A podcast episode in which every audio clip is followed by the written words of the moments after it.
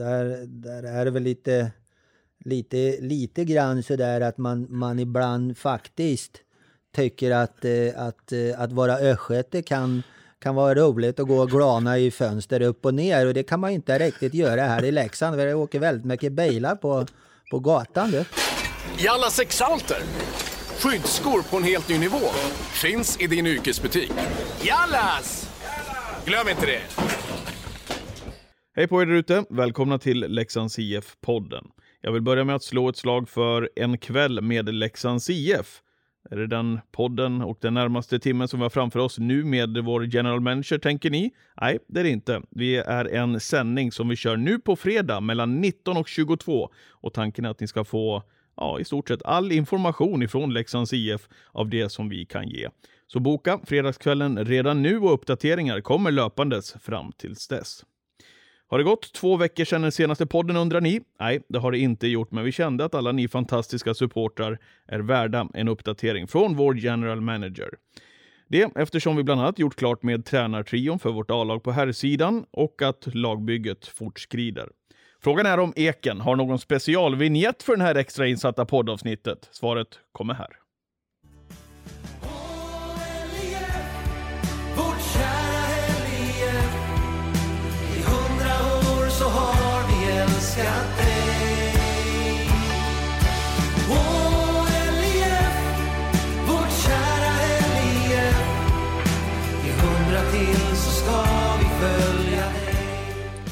Såklart att vi kör Johan Erikssons i 100 år så har vi älskat dig, som varje läxing verkar ha tagit till sitt hjärta. Det har många fans också gjort med vår general manager som står för sin sak, kan vill sätta sin prägel på det sportsliga i föreningen och det har uppskattats. Inte bara av fans och sponsorer, utan även av spelartrupperna som känner att vi har någonting bra på gång i föreningen. Och trots att vi träffades för bara några månader sedan i just det här forumet så har det runnit en del vatten under Leksandsbron. Så vi kör väl igång direkt och hälsar vår general manager välkommen Thomas Tjomme Johansson. Välkommen igen! Tack så hemskt mycket. Hur mår du? Eh, bra, eh, jättebra. Är det hektiska dagar för en general manager? Det har varit eh, rätt eh, hektiskt med tanke på ja, tränartillsättningen då, som, som blossade upp för ett antal veckor sedan och då, då brann det till rätt ordentligt och var mycket. Eh, men eh, efter både att det föll på plats och även att Mark föll på plats så, så har det lugnat ner sig lite grann igen. Du, eh, när vi satt här förra gången i podden så pratade du om att du skulle utgå ifrån Stockholm och vara i Leksand ibland. Känns ju tvärtom ju. Ja, det är väl... Jag är väl uppe kanske inte fyra, fem dagar i sträck nu utan kanske mera två, tre eh, innan jag åker hem över helgen sådär och hämtar lite energi och, och så. Men just nu så är ju väldigt mycket av jobbet, med tanke på att vi har ett, ett försäsongsupplägg också som, som gör att många tränar eh, själv. Eh, så är det ju väldigt mycket mejlande och telefon för min del, inte så mycket hands-on på plats. Men jag menade att du är här hela tiden känns Alltså, ja, nej, jag, jag tycker ändå att jag är nog här lite mindre nu än vad jag var förut. Okej. även, även om jag, även om jag kanske, det kanske är någon ande som får runt, inte vet jag. Ja, det kanske är så. Jag tycker att du är på plats varje gång jag springer bort till dig. Ja, ja, så kan det vara. Du, eh, sedan du var med i den senaste podden så har det ju hänt en hel del. Inställd avslutning av säsongen. Eh, och du var den första sportchefen, Thomas, eller general manager, som tog bladet från munnen eh, när det gäller eh, de coronatider eh, som vi är i eh, fortfarande. Du fick mycket skit för det där. Ja, eh, hade, hade vi legat tvåa i tabellen så hade jag kanske nog inte fått lika mycket skit. Nu låg ju vi eh, bland de sista lagen och det är väl självklart att då kommer spekulationerna igång. Varför drar man igång någonting sånt här och vad vill man vinna på det? Eh, så att eh, jag förstår att det, att det brann till lite grann i, ute i, i de övriga stugorna kring andra lag, absolut. Men eh, det var inte så många som klagade någon månad senare, eller det vi är nu. Med Nej. tanke på hur det ser ut där. Nej, det, det var väl ungefär eh, det här scenariot, jag ska inte säga att man såg scenariot framför sig, men någonstans så kunde man ju följa utvecklingen i alla andra länder eh, runt omkring oss, hur de hanterade saker och ting och då kändes det som att varför skulle Sverige helt plötsligt vara en fredad zon ifrån att också bli drabbade på det allvarliga sättet som vi har blivit. Så att nu, nu med facit i hand så, så var det väl inget konstigt uttalande där och då. Du sa väl vid något tillfälle där också att du hade svårt att, att ta ansvar för din personal, spelare och ledare och sådana saker också, att skicka iväg dem med tanke på hur det såg ut. Det var inte många som följde i det fotspåret just där och då. Nej, eh, men det var ju en grundinställning som vi hade. Det är ju hälsan som, som var nummer ett i, i det avseendet. Och, och man, vi ska ju känna oss trygg med vår personal, hur vi hanterar våra spelare, alla ledare, både på damsidan och, och, och herrsidan. Och, och det, det var mer en trygghetsfråga liksom, med de osäkra tiderna som var och, och också hur utvecklingen då eh, var i de övriga länderna som gjorde att någonstans så kände jag, det var ingen bra känsla i magen, det var inte det. Och det blev väl en sisådär avslutning rent sportsligt också den här säsongen. Ja, för vår del, men för alla såklart. Vad känner du? Ja, jag vill ju tävla om saker och ting. Jag vill ju visa att man förtjänar. Eh, nu, nu var det väl många som tyckte att vissa lag hade spelat bättre än oss och, och att vi förtjänade att åka ur, men syvende och sist så är ju hockeyns så att säga, DNA uppbyggt på att man inte ramlar ur en serie utan man spelar sig ur en serie.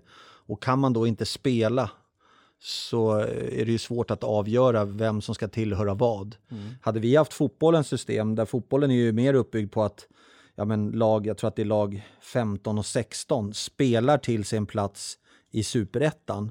Då hade det väl kanske varit mer en diskussion om vilka lag ska ta klivet upp, men nu ser ju faktiskt inte hockeyns regelverk ut så.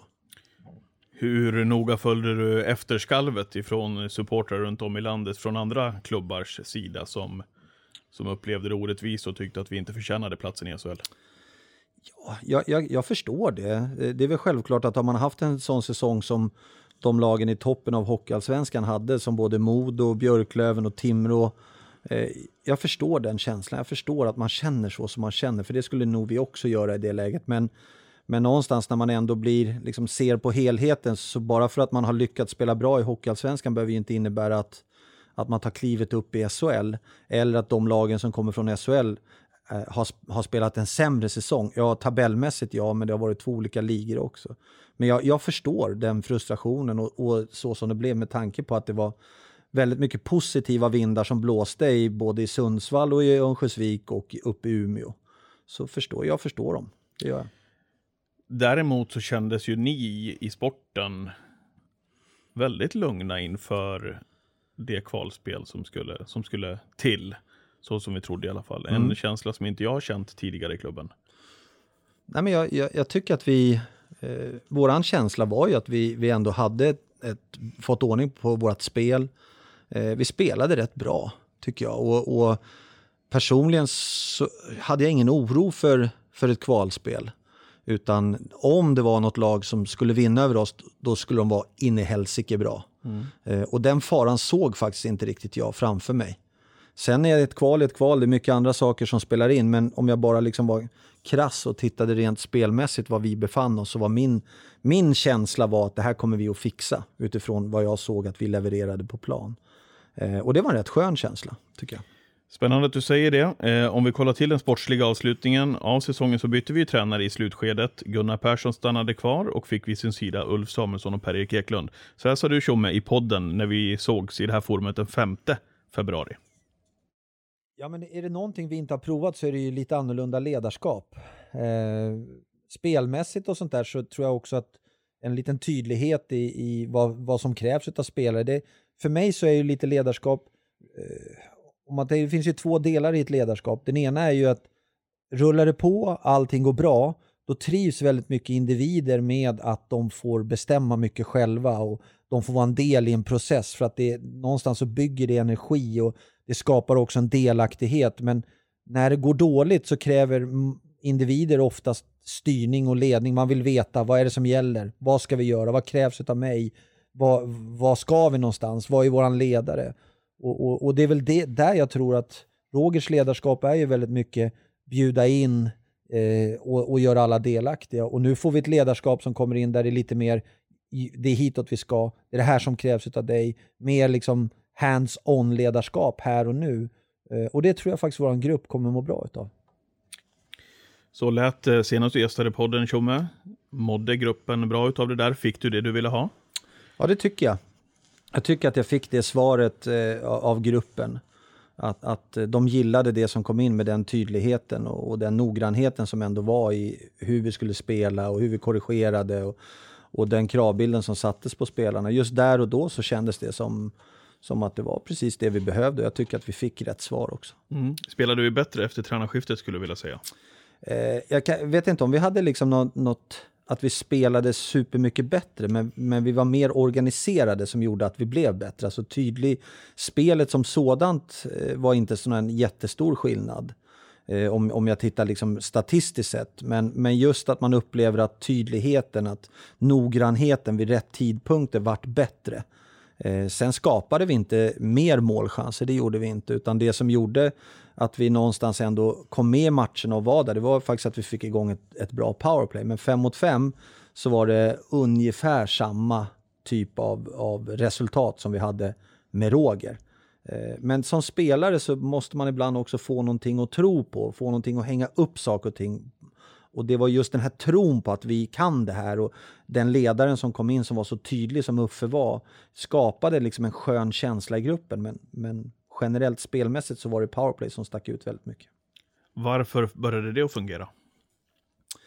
Ja, men det, det tror jag Per-Erik hade en, en, en, stor del i. Han kom in och precis samma sak där, var tydlig med vad som förväntades av varje spelare och hade lite andra tankar, bytte lite positioner eh, på våra spelförande spelare i, i vår powerplay-uppställning. Och, eh, återigen så handlar det mer om kanske en, en tydlighet och en förväntan och en tydlig roll än att man släpper det för mycket fritt till de individerna när de har kört fast. Så jag tror att det, det ja, Per-Eriks tydlighet och, och, hans idéer och tankar släppte lite knutar för det. Nu har vi pratat om uh, Uffe Samuelsson och Per-Erik här. Um, Gunnar Persson har ju varit med under mm. hela säsongen. Ingen av de här tre är kvar inför det som komma skall. Hur har dina tankar gått där? Ja, men eh, tanken har ju gått att vi, vi eh, dels så hade vi ju, eh, eller jag hade lite planer på att bygga liksom en ny tränartrio framåt som med erfarenhet av, eh, av ändå av svensk ishockey, vad svensk ishockey står för, vad svensk ishockey är idag, vad som krävs. Samtidigt inte så sugen på att kanske gå på någon etablerad ledare som har varit med i många, många år, utan eh, på något sätt ändå hitta en ledare som har det svåra är ju att hitta en ledare som har erfarenheten på en tillräckligt hög nivå så man känner sig trygg med att de kan få fortsätta resan i SHL. Eh, men också att det skulle vara en, en, eh, en grupp som eh, en trio eh, tillsammans med Levan, då, en, en kvartett som på något sätt brinner för att utveckla individen. Och har det som prio nummer ett i, i, egentligen i all verksamhet som bedrivs. Och, och det, det var mycket sådana kriterier jag tittade på. Har du fått de kriterierna på plats? Har du fått den trio du ville ha? Ja, eh, jag, eh, jag tycker att jag har fått in alla de ingredienserna. Eh, en, en trio med där de, jag vet att de trivs ihop. De ser ungefär hockey på samma sätt utan att det ska bli någon slags ingen diskussion kring lösningar. Ett bra ledarskap Eh, olika ledarskap på olika individer. Berätta. Ja, men om, om man tänker sig, om, om, vi börjar liksom med, med eh, Fredrik som, som kommer in ifrån Oskarshamn. Som, Fredrik Hallberg ska vi säga. Fredrik Hallberg, ja. ja. Som är eh, lite mera kanske tillbakadragen, otroligt tydlig med vad han vill, eh, otroligt bra kravställare. Eh, lite kanske så här boxa in och hålla spelarna i en låda. Eh, och så tittar vi Challe då som kanske står mera för eh, det här ledarskapet med lite mer socialt, eh, bryr sig väldigt mycket om människan, trivas men också både Fredrik och, och Challe med extremt bra hockeykompetenser. Och sen mitt emellan det här då så, så har vi ju Björn då som tycker jag liksom är en en mix av Uffe och Roger mm. och ligger lite mitt på den skalan och kan vandra. Alltså ledarskap idag är väldigt mycket att ibland så behöver jag vandra över till den här sidan för att visa den typen av ledarskap. För gruppen kräver det eller individen kräver det. Men sen måste jag också kunna förflytta mig till den andra sidan när gruppen och individen kräver det. Eh, och, och, det tycker jag eh, Björn är extremt bra på. Och, och då tillsammans då flankerad med kanske lite mera och ytterligheten åt ena hållet och ytterligheten åt andra hållet så tror jag att det kommer bli en otroligt bra mix. De kom ju, hela trion, Challe är ju här sedan tidigare såklart eh, och Levan lika så. Men eh, både Fredrik och Björn kommer till Leksand här i veckan och du har fått träffa dem och de har fått träffa laget. Vad är ditt första intryck av eh, tränarna här på plats och vad känner du att de ta med sig från de här första dagarna? Eh, ja, men de, de har ju fått en inblick i hur vår verksamhet har varit under förra säsongen. De har fått en inblick i hur Leksands Andreas, hade, eh, Andreas Hedbom hade en, en dragning för dem där de berättade om Leksand som organisation. Hur stor är det? Vad är det vi gör egentligen här? Så, så mycket har ju handlat för deras del om att hälsa på spelarna och få en presentation av Leksands IF och träffa eh, folk runt omkring Leksand och, och säga hej. Eh, sen tror jag de behöver åka tillbaks och, och plugga namn och lära, få smälta sina intryck för att sedan komma tillbaks lite längre fram. Men direkt så fick man en känsla av att, att eh, det är eh, en trio som, som är väldigt lugna och trygga ihop och trivs tillsammans. Eh, och en trio som, som när jag hör dem prata kommer att, att göra ett stor impact på våran grupp och, och förflytta våran grupp åt rätt håll. Rent hockeymässigt, eh, Tjomme, så har du varit rätt tydlig med hur du vill spela med, också med hjälp av Petter Karnbro, eh, vår statistiker.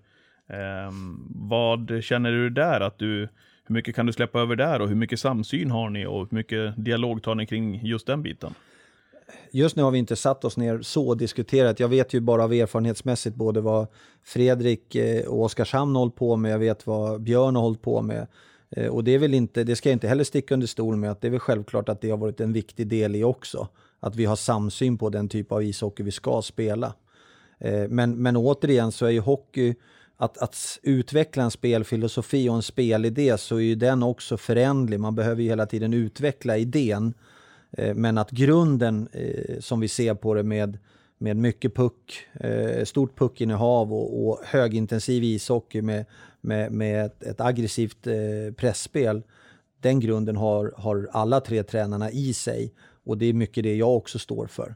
Så att eh, jag känner mig, eh, det känns jätteskönt att, att inte kanske behöva brottas med den problematiken som ändå har en så stor påverkan på våra, våra så att säga, hur vi ska förflytta Leksands IF framåt och för, förhoppningsvis ta ett stort steg i, i, i att etablera oss i SHL. Mm.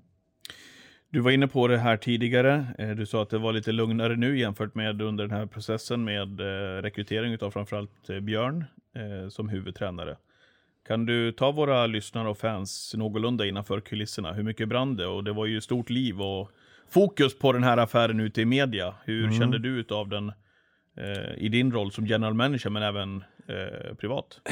Ja, men det var ju klart att telefonen gick ju varm. Man, behövde ju ta, eh, man kunde ju sitta och äta middag hemma och såg att det ringde på telefonen och behövde faktiskt svara i mångt och mycket. Så, så att det, var, det var några veckor med extremt hårt fokus på eh, den här eh, delen som briserade när, när, Björn gick ut och berättade att han tyckte att Leksand var ett spännande alternativ.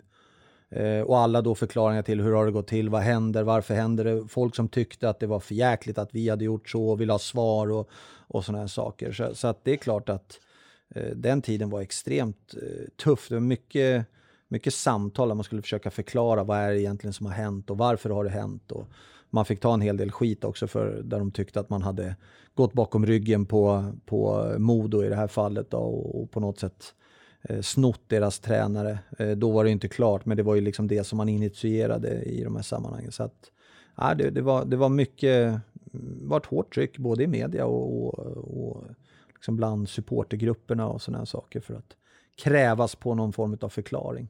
Vad var din förklaring, eller vad är din förklaring? Ja, men förklaringen egentligen, det är inte eh, när, när saker och ting händer, när det blir såna oförutsedda grejer eller till exempel som nu i det här fallet då när, när Modo inte tog klivet upp i, i SHL.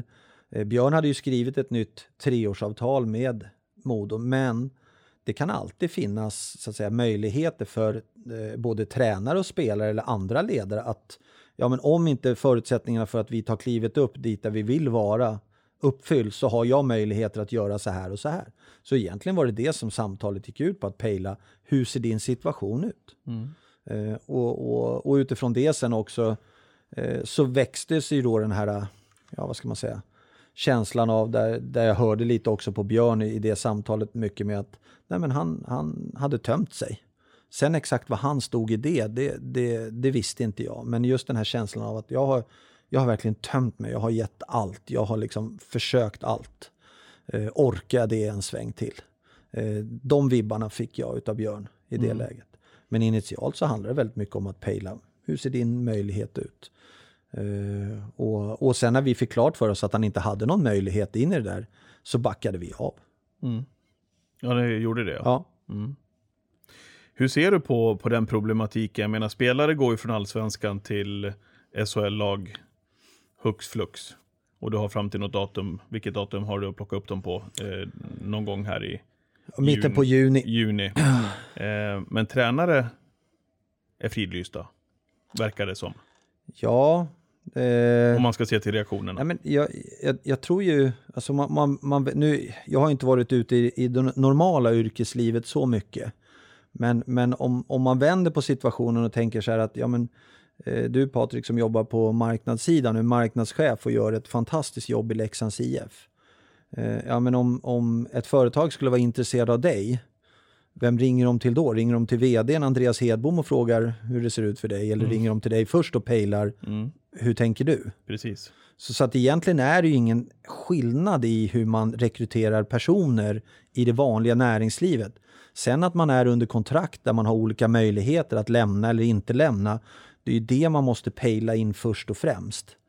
Eh, och det var ju det vi gjorde, så att jag ser liksom inga konstigheter i att, att man tar den kontakten. Och många utav tränare eh, är ju också mera egna så. Spelare har ju oftast agenter. Jag kan ju prata med en agent i november om en spelare som har ett kontrakt med en annan klubb för att liksom pejla, ja, men hur ser hans tankar ut i framtiden, vad tänker han och vad är ni öppna för, vad har han för möjligheter?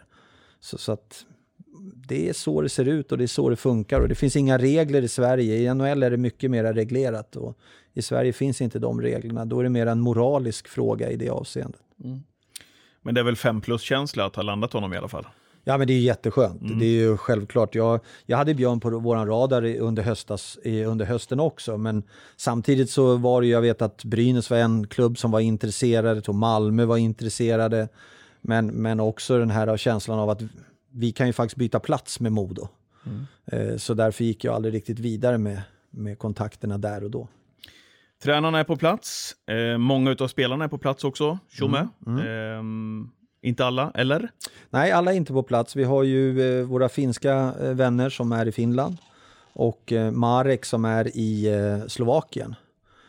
Sen har vi ju några andra spelare där eh, Trikulja håller på med en rehabilitering så han får sköta den på där, där han bor.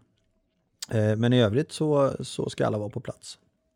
I vilket skede i fjol, Tjomme, kände du att du kunde börja blicka mot den här säsongen när det gäller ditt lagpussel? Med tanke på den situationen vi var i. Nej, men vi, jag, jag tycker ändå att vi... Eh, vi har ju jobbat med, med, med två olika scenarion, men där vi faktiskt gjorde vårt hemjobb också utifrån spelarrekryteringar och vad behöver vi fylla på med.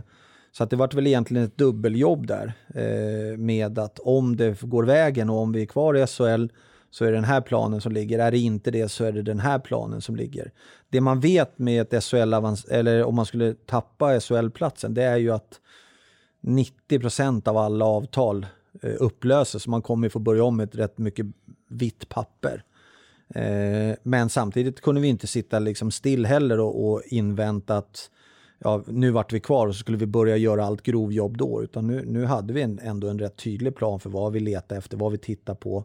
Eh, Så när vi var runt och, och scoutade spelare så visste vi vilka positioner vi behövde förstärka med om det var så att vi skulle vara kvar i SHL. För sen blir det ett blankt papper så blir det. Men jag tänker det, hur många spelare blir försiktiga just när du kommer? Med tanke på att de vet att ah, de där de kan lika gärna åka ur. Och ska jag vara där och skriva på nu och så börja om på annan kant och prata med någon annan klubb här framöver, eller agenten då oftast då. Men hur många blir försiktiga just när man är i det läge som vi var i? Eh, det är klart att de, det är inte det, det första de slänger sig över, eh, utan då vill de ju vänta och se lite vad som händer och det behöver vi också göra. Vi kan ju inte på det sättet heller, spelarna vill inte sätta sig riktigt i den situationen av att signa upp ett avtal och så ramlade laget ur och så står de utan kontrakt. Så att det är klart att de blir eh, försiktiga, definitivt.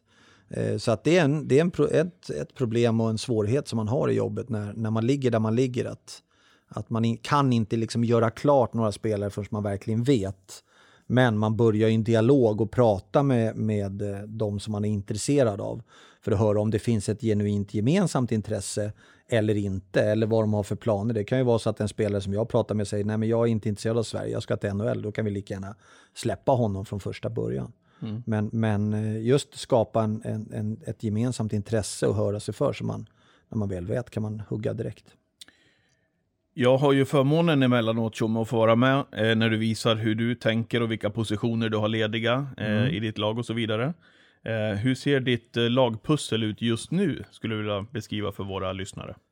Eh, nej, men jag tycker att vi har kommit, kommit rätt långt i, i det. Det är klart att vi har några tom, tomrum kvar att fylla. Eh, där vi hela tiden eh, också idag måste skynda lite långsamt med, med tanke på att vi inte riktigt vet vilka förutsättningar vi har framåt i, i, in under sommaren och kanske in i början av, av hösten heller.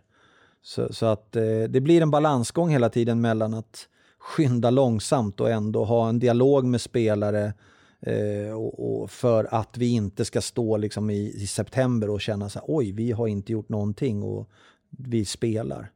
Eh, men, men jag tycker att våra numerär idag ger oss ändå en, en viss arbetsro att kunna vara lite kalla också, sitta och vänta. Men självklart så har jag ju några positioner som, som jag känner att här behöver vi fylla på för att vi ska känna oss helt nöjda.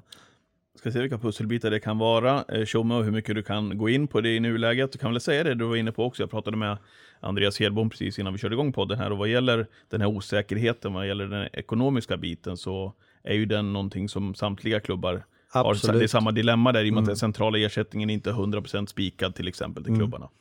Så det, det, blir, det blir problem kan jag tänka mig just där att- veta vilka ramar du har att förhålla dig till. Ja, men så är det ju. Det, och, men vi sitter ju alla lite med de centrala avtalen. Sen, eh, den, de övriga eh, sponsordelarna har ju du mycket bättre koll på än vad jag har. Men, men om man ändå förstår själva helheten så handlar det väldigt mycket om att, att också att företagen fortfarande klarar av att vara med och finnas med som, som sponsorer in i framtiden. Och det är också en osäker marknad för man inte riktigt vet hur hårt det här viruset slår mot de olika delarna i, i affärsvärlden.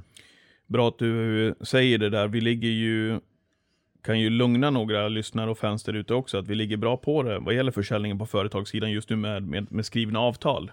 Eh, känner oss väldigt långt framme. Däremot är det precis som du är inne på, vi vet ju inte betalningsförmågan när vi kommer dit, hur det ser ut för företagen. Det är ingenting vi kan göra någonting åt, utan vi får hoppas att, att, de, att de går bra där ute och tar sig någorlunda eh, vettigt ur den här krisen som är.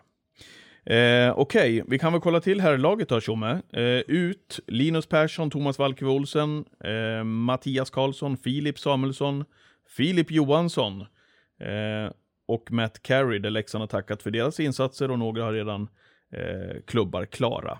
Vad säger du om de här, om du ska måla med hela penseln? Eh, ja, det, det är väl... Eh, eh sj- självklart så, så är det alltid tråkigt att behöva eh, säga hej då till, till spelare som har betytt mycket för, för Leksands IF. Men eh, vi har väl gjort en bedömning, eller jag har gjort den bedömningen av att vissa av de här positionerna kan vi stärka upp och bli bättre på. Eh, och, och då behöver vi ha de platserna till att faktiskt eh, ta den möjligheten i vårt bygge framåt.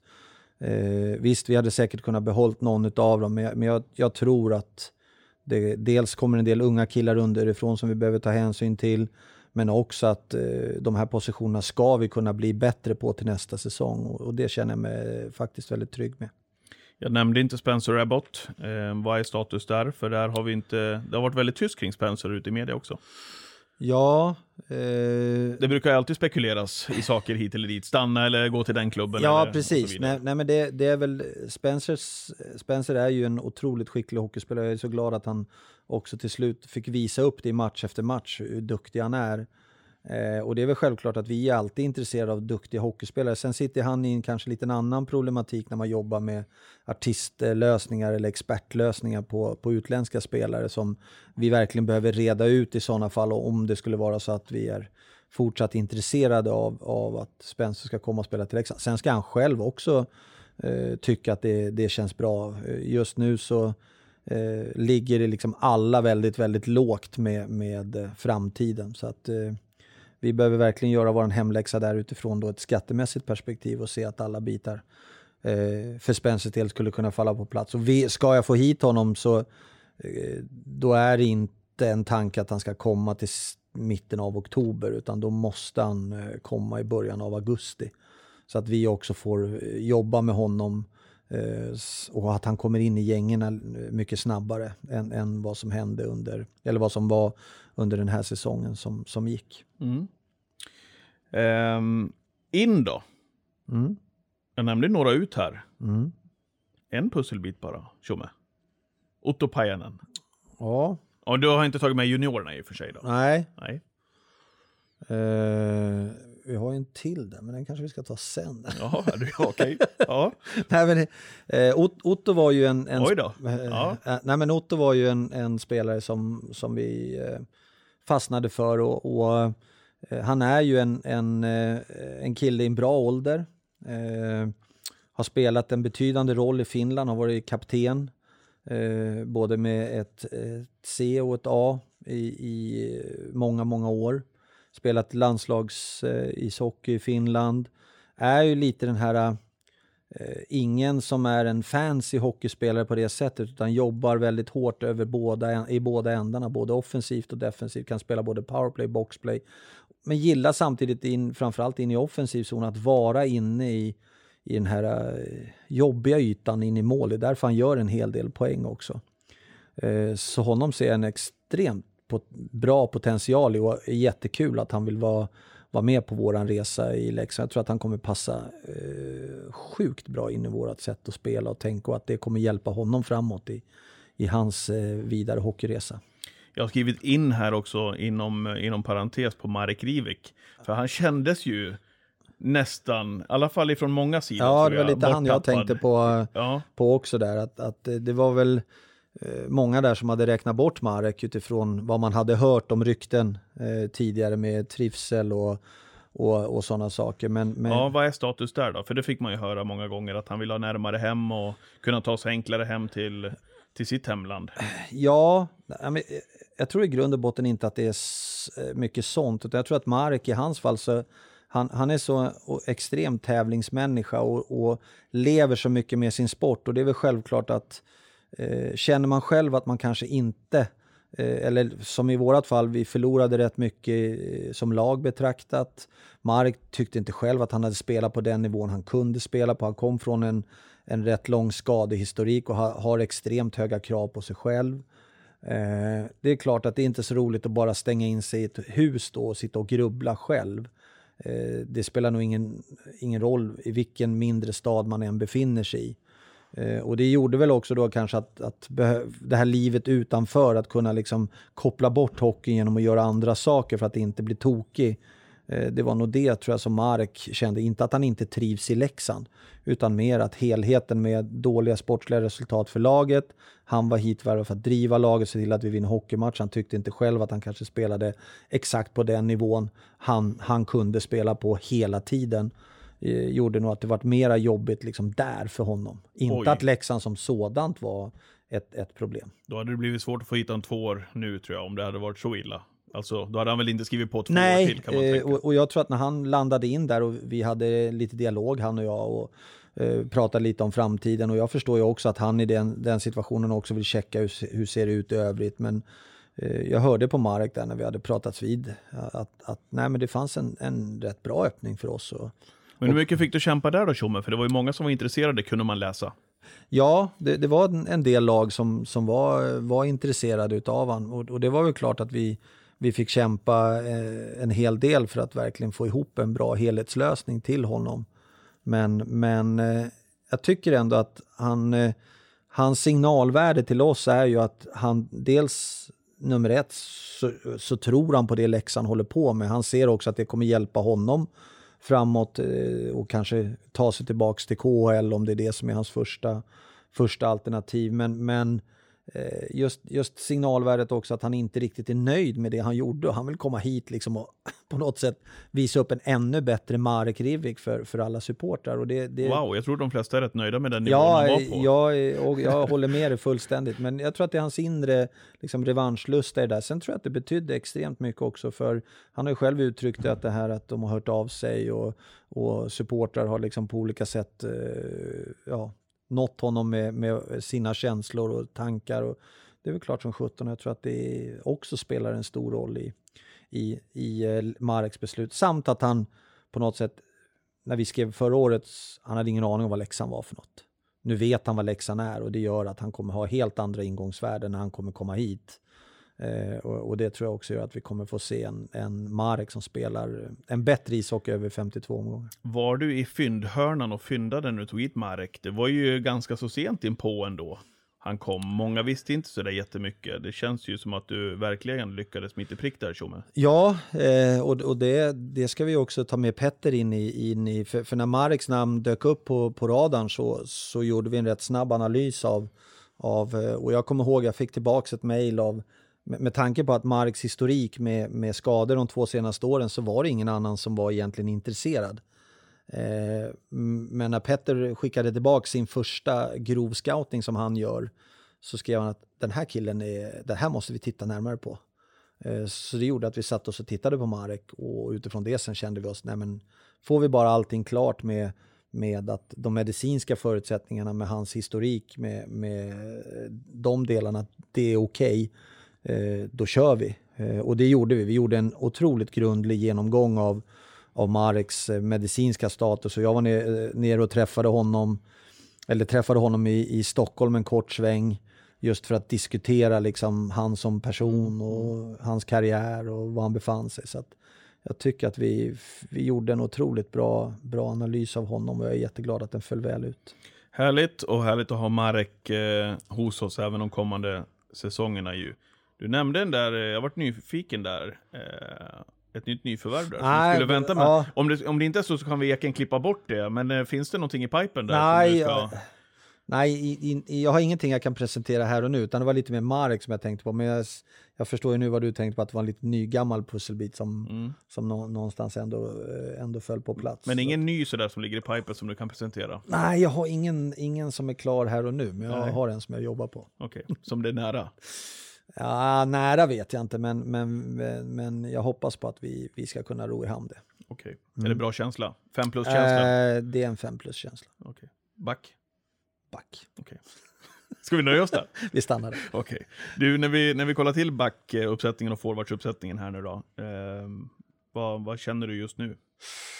Eh, men jag känner att vi behöver få in en, en riktigt spetsback mm. eh, som är bra i spelet med puck. Vi vill ju ha mycket puck och starta anfallen eh, nerifrån eh, med ett bra första pass och också kunna driva eh, en powerplay-enhet och vara ett hot där. Så att, eh, det, det känns lite som prio just här och nu, tycker jag. Att, att försöka hitta den pusselbiten.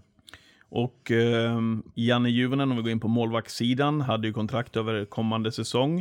Eh, du valde att skriva nytt med Axel Brage. Då mm. har du mm. två målvakter där. Mm. känner du kring det?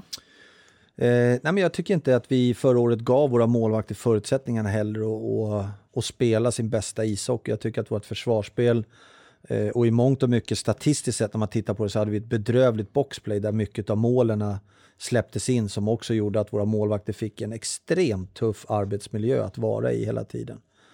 Eh, så att eh, jag, jag tycker att, att vi behöver ge dem en möjlighet faktiskt att, att få ett bättre försvarsspel framför sig eh, och på så sätt också få en, få en bättre arbetsuppgift, en mer eh, vad ska man säga, human arbetsuppgift att vara i för att man verkligen ska kunna göra en utvärdering utav är det bra eller är det inte bra. Jag tycker inte att det är rättvist att bara kasta dem under bussen eh, så sett. Eh, så att eh, eh ja, det är väl där jag, så som jag känner kring målvaktsparet eh, just här och nu. Mm. Vi ska prata mer om lagbygget för du har fått en hel del frågor ifrån våra lyssnare. Tjomme, jag tänkte också naturligtvis höra status på damsidan där vi mm. gick till slutspel i fjol efter en otroligt tung start. Eh, där verkligen damerna krigade till sig en slutspelsplats innan det var mm. klart. Eh, det såg ju mörkt ut länge på, på eh, damsidan vad gäller skrivna kontrakt, en bra bit in eh, i fjol. Hur känner du dig där tillsammans med vår tränare Lars Stenmark jämfört med i fjol? Nej, men nu, nu, är ju, nu finns ju en bra grund att utgå ifrån eh, så här tidigt. Förra året så vid den här tidpunkten så hade vi väl en spelare på kontrakt tror jag. Eh, nu har vi 13 eh, spelare tror jag vi har på, på avtal just här och nu. Så att nu är det ju för Lars, precis som lite för mig, att ändå mm, på något sätt finlira lite med det där och verkligen spetsa in sig på det man känner att man behöver och, och kunna krydda truppen också lite grann. En bra grund. Gillar de här unga tjejerna som vi har fått in som var med eh, i TV-pucken för, för Dalarna i, i, i fjol och att de ska få en, en häftig resa in i SDHL. Det, det känns jättespännande. Och så, eh, en bra mix av, av eh, lite erfarenhet, lite ungdomlig entusiasm och nu härifrån framåt, precis lite som på här sidan kanske krydda med, med, med lite spetsspelare in i det där. Så att jag, jag tror att vi kommer ha ett, ha ett riktigt bra damlag när, Mm. när det är pucksläpp. Mm. Då känns det som att du, du, du, du är övertygad eller vill ta kliv både på herr och damsidan. Ja, och det har ju varit målet hela tiden. Vi var ju tvungna att på något sätt backa tillbaks lite förra året och, och ta ett nytt avstamp för, för damishockeyn i Leksand. Nu har vi klarat av det det steget. var du tydlig med. Ja, men det, och det har ju varit lite också den här att försöka skapa en viss form av kontinuitet i det vi håller på med. Eh, så där vart ju rekrytering av Lars eh, den, den viktiga pusselbiten först att få på plats för att sedan kunna börja bygga. Eh, precis som vi med vårt SHL-avancemang eller SHL-avancemang var väldigt sena in på marknaden så var vi väldigt sena med damverksamheten också in på marknaden.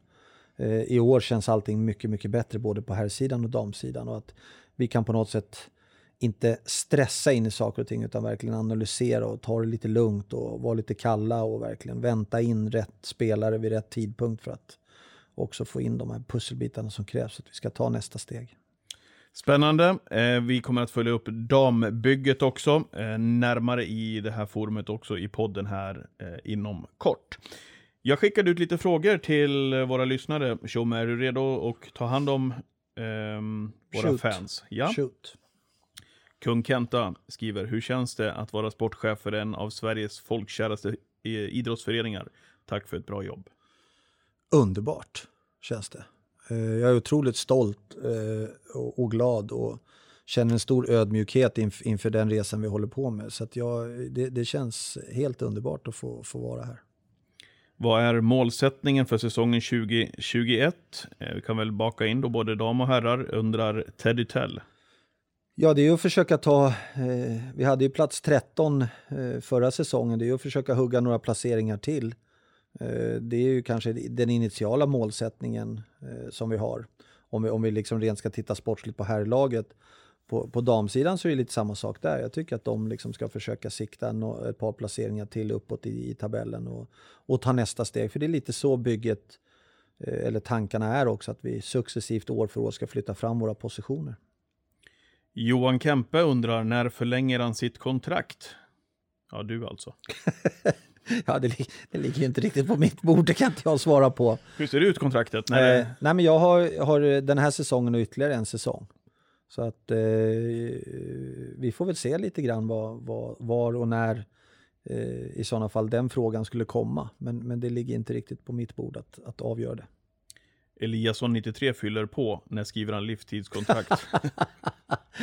ja, jag har haft några diskussioner uppe där om att, att, eh, att eh, kanske flytta hit så småningom. Så, så vi får väl se lite grann vad som händer in i framtiden. Skulle det bli så att det blir en, en, en ytterligare lösning eh, så får man väl ta den diskussionen också om man kanske ska flytta hit. Du, apropå det, du känner efter de här åren liksom att du trivs här. Jag menar, Mm. månaderna går och veckorna går och det där du känner att det här kan. Ja, men det, och det är väl lite sådär tudelat. Det, jag trivs jättebra här. Jag tycker det är otroligt kul att komma hit upp och hänga här i, i Leksand. Samtidigt som jag också trivs med den här på något sätt att kunna stänga dörren lite grann och åka härifrån. Eh, Och det är inte för att jag inte gillar Leksand eller inte vill vara här, utan det är mer för att jag tycker att det med den positionen jag har i en, i en, på en liten ort så är det rätt skönt att ibland stänga dörren och, och hämta lite energi och, och inte behöva träffa folk hela tiden och sugas in lite i, i, i Leksands andan även utanför Tegeras väggar. Eh, och sen får man väl göra en utvärdering om, om det är hållbart på sikt, om det är så. Och om det är en viktig del för den rollen jag har. Eller om det kanske är mer viktigt att man känner att nej men, behöver vara ännu närmare. Mm. Det är väl den utvärderingen man behöver göra. Eh, Robin Rosberg skriver, förutom min sedvanliga fråga om vad som står på frukostbordet en lördagsmorgon så skulle det vara fint att få höra ett smakprov på Tjommes beryktade dialektkunskaper. Det är någonting som har gått mig förbi. Ja, nej, jag, jag, jag hade väl någon sån här okända talanger. Och, och där, där är det väl lite, lite, lite grann sådär att man, man ibland faktiskt tycker att, eh, att, eh, att vara östgöte kan, kan vara roligt att gå och glana i fönster upp och ner. Och det kan man inte riktigt göra här i Leksand. för Det åker väldigt mycket bilar på, på gatan. Du. Men du, tog du med det där från tiden i Linköping? När, när snappade du upp det där? Ja, det var, jag, jag brukar ibland faktiskt där, sitta och härma lite dialekter. Eh, hemma så brukar jag och min, min stora son ibland sitta och slänga lite käft. Och då, jag kan prata ibland lite värmländska och han kör lite östgötska och, och lite sådär. Så där, och då vi, fick jag någon fråga om dolda talanger och då var det väl eh, det här med, med, med olika dialekter. Det var lite östgötska. Kul! Har du några dalmål? Nej, jag, jag håller på att kämpa på den. Ja. Eh, Den, den är ju lite annorlunda än, än, än norrländskan. Sådär. Man behöver liksom eh, prata på ett litet annorlunda sätt. Så att jag, jag får återkomma till den när, när den sitter. Kommer i podd 3 Ja, det kommer på tre, precis. när du gästar. Okej, eh, Gustav Andersson skriver, är det aktuellt att bryta något kontrakt? Utlåningar, eller är det bara de unga killarna där det är aktuellt? Eller även för de mer rutinerade? Vi gör ju ständigt analyser utav, utav våran eh, trupp. Eh, jag skulle inte här, här sitta och, och avslöja om det skulle vara så att det är några kontrakt vi tänker bryta eller någonting sånt där. Men, men, men självklart gör vi hela tiden en utvärdering hur vi, hur vi kan bli bättre. Eh, sen innebär inte det bara för att jag är en ung spelare så ska jag lånas ut och inte få en möjlighet att vara kvar, utan det kan självklart innebära om vi tycker att det är en viktig förändring för Leksands IF att det finns spelare som har avtal eh, och att det ryms också inom de ramarna som finns just här och nu med de ekonomiska förutsättningarna, att, att man behöver se över den biten. Men eh, självklart så har vi diskuterat en del av de yngre killarna att vi behöver kanske ge dem speltid initialt i, i någon hockeyallsvensk förening. Så att det är väl det som ligger närmast till hans just här och nu. Mm. Ingen du vill gå in på vilken spelare? Nej, det vill jag inte göra, eh, utan det håller vi lite för oss själva. Svarade du förresten Robin på vad du hade på frukostbordet? Jag tror inte det. Eh, nej, det gjorde jag nog inte. Eh, jag, eh, jag är li, lite så här mix, mixkille. Jag, jag tycker att eh, ett ägg funkar alltid bra. Mm. Eh, jag gillar den här eh, liten rågform med smörgås med kanske lite ost på och sen gärna ett glas juice till det. Sen är jag en kaffeälskare så att det, det går ju en, säkert en 6-7 koppar kaffe innan jag ens har lämnat hemmet. Eh, så, så det är väl ungefär där. Klockan 19 skriver, om inte Abbott blir kvar, vad skulle du helst se för spelartyp i kedjan med Rivik och Lang? Finns det svenska forwards på marknaden som skulle passa in där? Eller lutar åt en import? Eh, ja, Bra fråga, för du ser väl de två kanske som typ första kedjespelare? Ja, de trivdes ju väldigt bra ihop när de fick spela ihop. Hela den kedjan vart ju en väldigt bra första kedja för oss och skapade extremt mycket med Abbott, Rivik och, och, och Lang. Eh, så att, och det är väl lite så, eh, just här och nu så är det väl kvalitetsmässigt inte riktigt, ska man välja en mera målskyttsaktig spelare och gå lite på den eller ska vi ha en som är lite mera playmaker och, och lita på att de andra det, det avgörs ju lite grann också med kanske ex, exakt vad som finns där ute. Eh, just nu så är det nog lite mer att det kanske är en, en, en, en, en utländsk spelare som man tittar på som har kanske lite mer också spelförande eh, moment i sig som, som kan slå de här avgörande passningarna. Det är väl det det kanske mer liksom är lite 60-40 möjligheter för just nu. Pensing Master undrar, hur ser han på det förändrade kvalet för att åka ur? Påverkar det hur han tänker med lagbygge och upplägg? Det vill säga att vi inte ska möta några allsvenska lag nu, utan i värsta fall få spela bäst av sju mot ett annat lag från SHL. Nej, det, det, det gör det faktiskt inte. Eh, jag, jag tycker att det är någonting vi, vi behöver i Leksand så är det att vi behöver på något sätt ha självförtroende i våran plan. Jag tycker inte att vi har haft det. Nu har vi fått in en tränartrio som, eh, som kommer tro stenhårt på sin idé, sin plan och kommer ha självförtroende. Och det tycker jag känns jätteskönt för att uh, at the end of the day är ju att vi ska spela vår bästa hockey i, i kanske eh, mars, april. Och det är oavsett om vi skulle spela ett slutspel eller om vi skulle kvala oss kvar. Och då måste du ha självförtroende i en plan som gör att du tror att det kommer att vara möjligt. Eh, så det är väl mer så jag tycker våran, våran liksom tankar går framåt. Att vi sätter våran plan och vi kommer jobba stenhårt för att vi ska spela vår absolut bästa ishockey i mars och april. Oavsett om det är i en positiv riktning eller om det skulle vara i en negativ riktning. Edvin Juvas skriver, spelar Tjomme paddel, jag vill ha en match.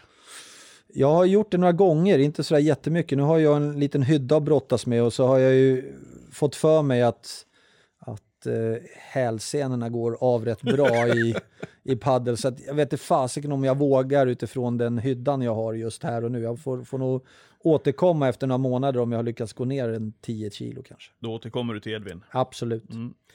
Stefan Frost undrar hur många fler spelare ska in innan truppen spikas? Ja, eh, lite svårt att säga exakt något antal, men, men eh, två till tre. Ja. Niklas Schwartz, kanonvärvning att ni lyckades få in Björn, riktigt kul. Jag antar att han vill sätta lite prägel på lagbygget också. Har han kommit med några krav eller förslag på spelare som han vill ha in, eller hur tänker ni?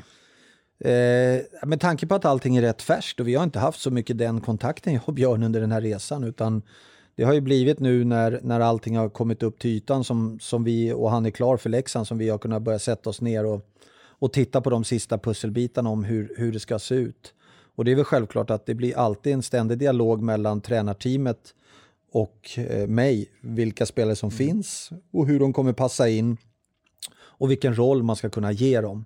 Så, så att det är väl eh, en- en ständig dialog som kommer fortgå här nu framåt för att få in de sista delarna i, i lagbygget.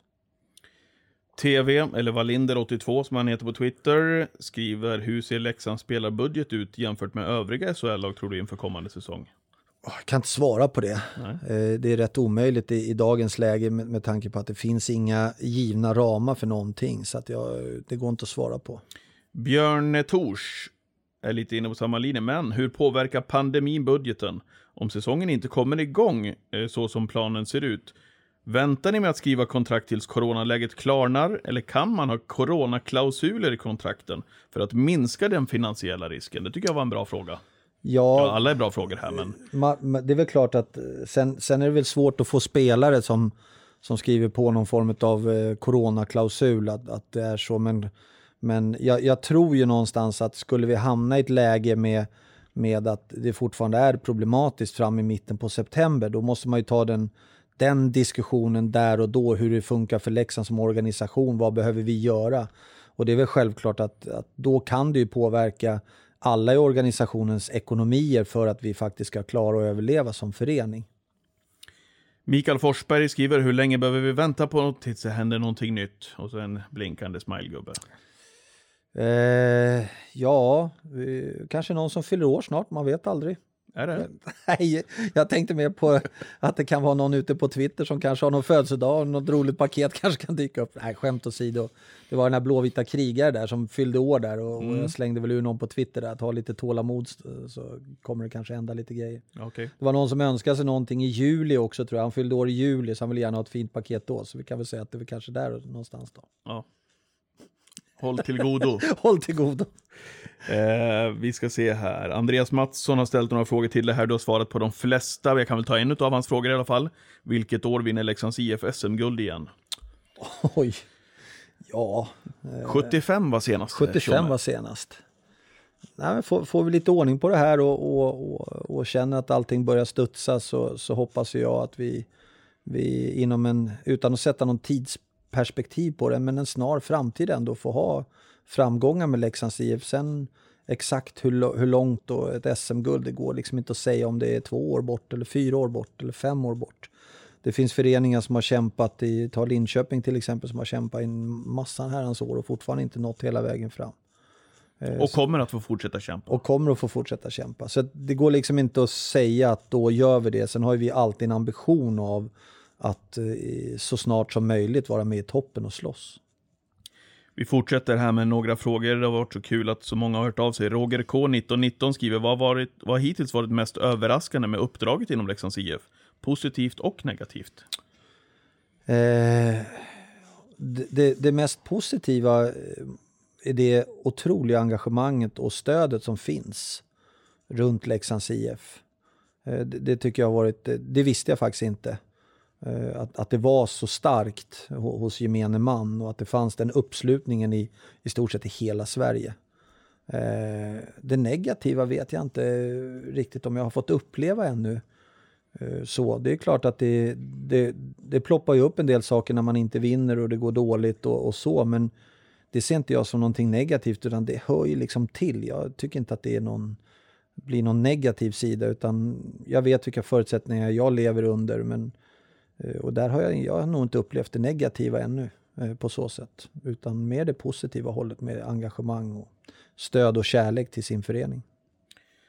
Härligt Tjomme, jag tror vi stänger frågeboxen där. Hur ser den närmaste tiden ut nu då? Planeringsmässigt och träningsmässigt för, för dig och laget? Eh, ja, den här veckan så kör de ju ett litet sån här fysläger eh, i, fram till och med torsdag.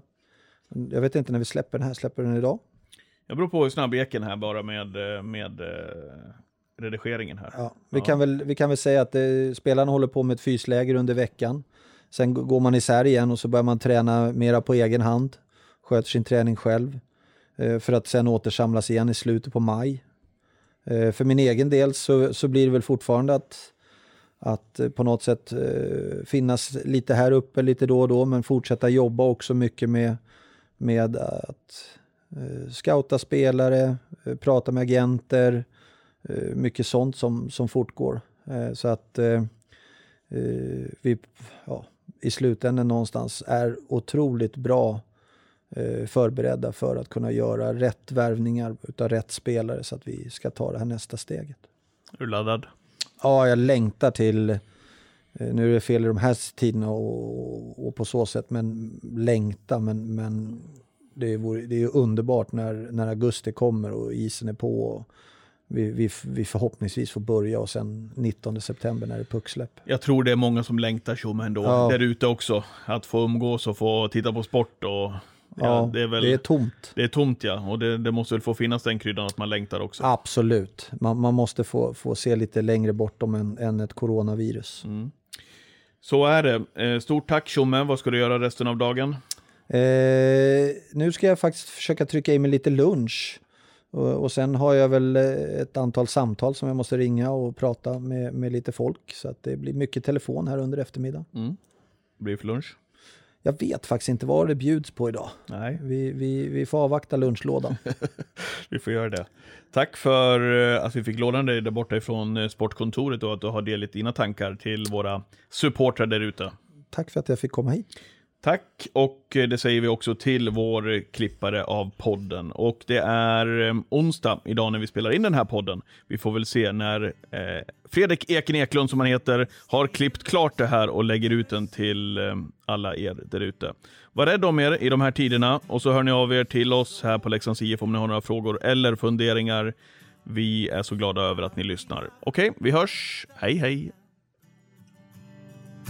Som aldrig trott att drömmen ska ta slut. En dag så står vi högst upp på det berget. Vi ser allt det som vi kämpat för är där. Och så klart som solen lyser våra färger. Vi vet vi kommer alltid finnas här.